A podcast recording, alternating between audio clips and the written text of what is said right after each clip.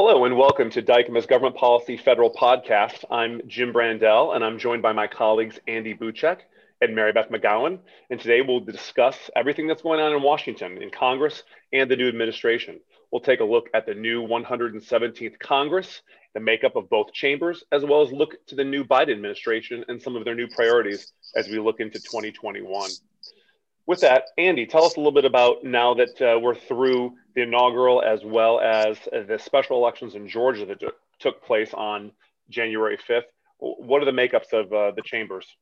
Sure. In the House of Representatives, the Democrats still maintain their majority, but they have the, the smallest majority the Democrats have had in the House since World War II, which makes for very narrow votes. Democrats can afford to only lose a, a handful of, of members on, on each vote right now. So the current makeup of the House is 221 Democrats to 211 Republicans.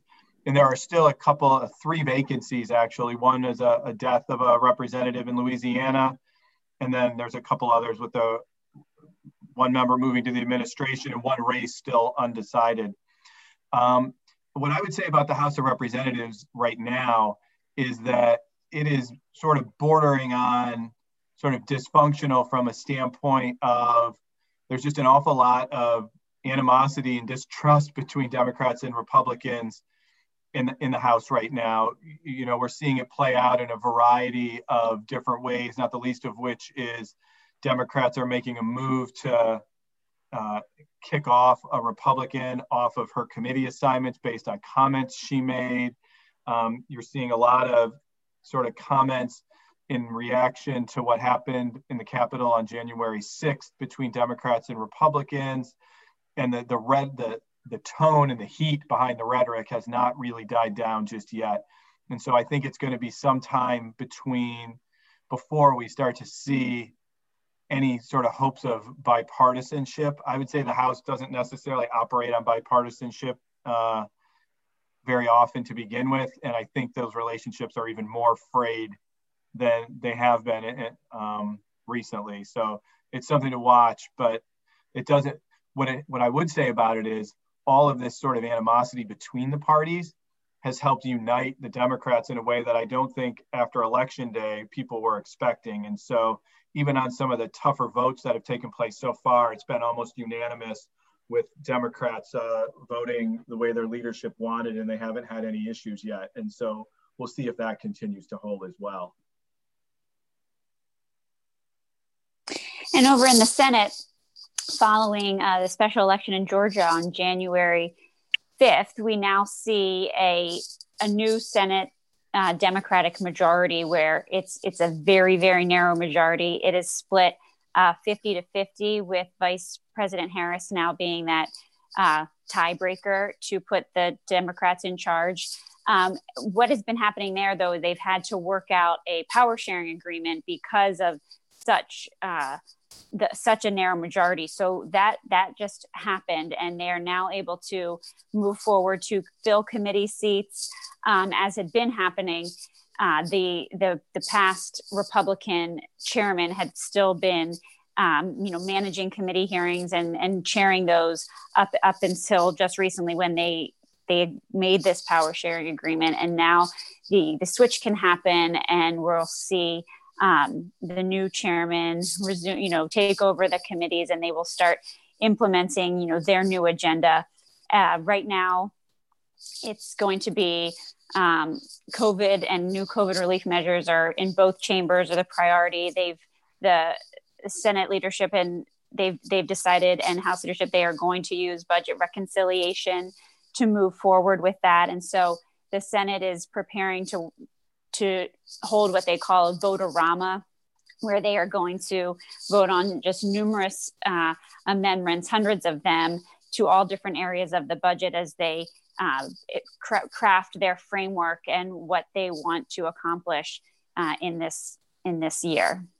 So, so with reconciliation, let's let's just touch on that because I'm sure a lot of our listeners aren't ex- um, extremely versed on exactly what that is, and obviously, what that is is it's a very um, arcane type of budget procedure where um, instead of, votes usually needing to make a 60 vote threshold to continue for discussion in the Senate, it allows for a simple majority to proceed with the legislation. And it has to do when um, they can only use that once per budget. And so currently the budget for the uh, fiscal year 2021 was still never um, implemented. So they're using instructions for that budget. And so when we look ahead to fiscal year 2022 and that budget, we'll probably see another set of um, instructions on reconciliation where they can bypass some of the normal um, thresholds for, for votes. But Mary Beth, as you said right now, COVID is kind of the main thing from, from you know, start to finish of the day when it comes to what Biden and the, the Congress is discussing. Um, so why don't we talk a little bit about that and some of the things that we're seeing in some of the proposals, Andy, if you want to touch on those. Well, I, I think first and foremost that President Biden is really committed to checks for individuals in the amount of $1,400, which would mean if you add it to the $600 um, checks that were included in the previous bill, that it would it would come out to that $2,000 level that folks were pushing for at the end of last year. But beyond that, I think there's a, a, a pretty strong commitment to providing more resources to state and local governments. I think there's a strong commitment to provide additional dollars for vaccination, vaccine distribution and testing, along with the extension of the unemployment compensation, which is currently set to expire by March 14th. I think that that timeline is really what's driving this agenda. And another issue that the, the president has included in this COVID relief package is increasing the minimum wage to $15 an hour. And as you were talking about reconciliation, reconciliation has a lot of limitations to it as to what can be included and needing to have a, a, direct budget implication and it can't add to the budget deficit and a whole other set of uh, qualifications in order to, to make it through that process and there's a lot of doubt that minimum wage could make it through but that does not mean that democrats are not going to try to figure out a way to include it somehow through reconciliation it's been a, a talking point for folks like bernie sanders and elizabeth warren and some of the more progressive members for a long time. And so I think that is sort of what the basis of the the proposal that the president has put out is.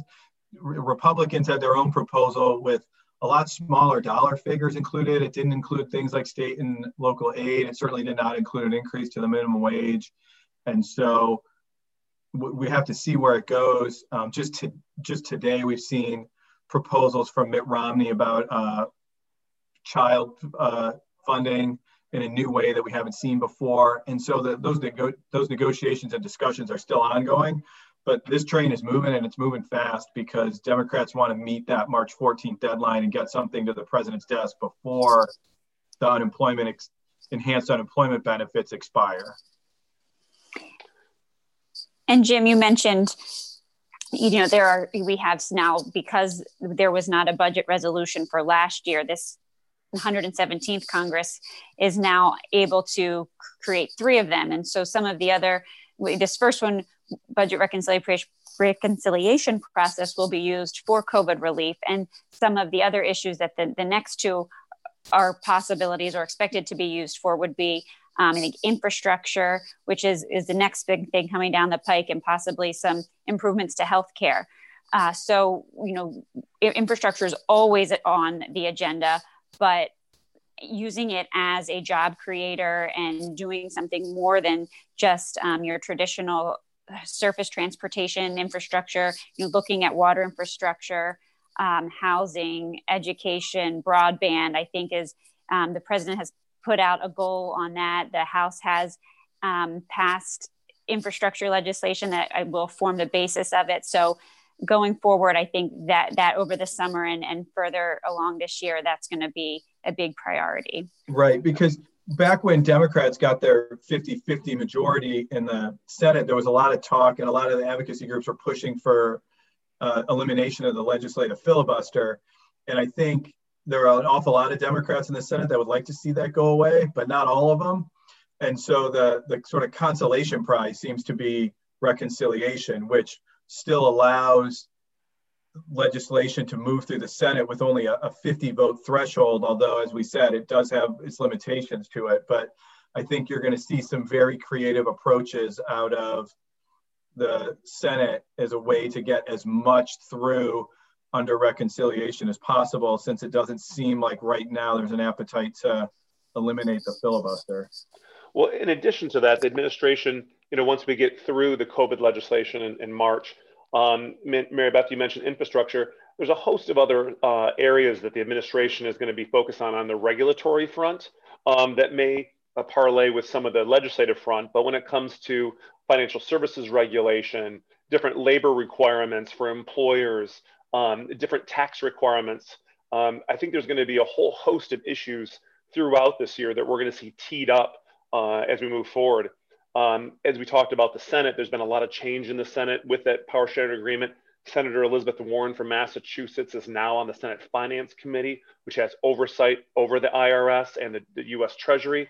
So we expect to see um, a lot of work on um, nonprofits and, uh, and, and money in campaigns and how those are, um, are reported and, um, and different implications that coming from that. Um, there's a host of other things too that I'm not even uh, touching on, but, um, but I still think there's going to be a, a huge amount of other work once we get through this next COVID package for sure. Don't you agree? Absolutely.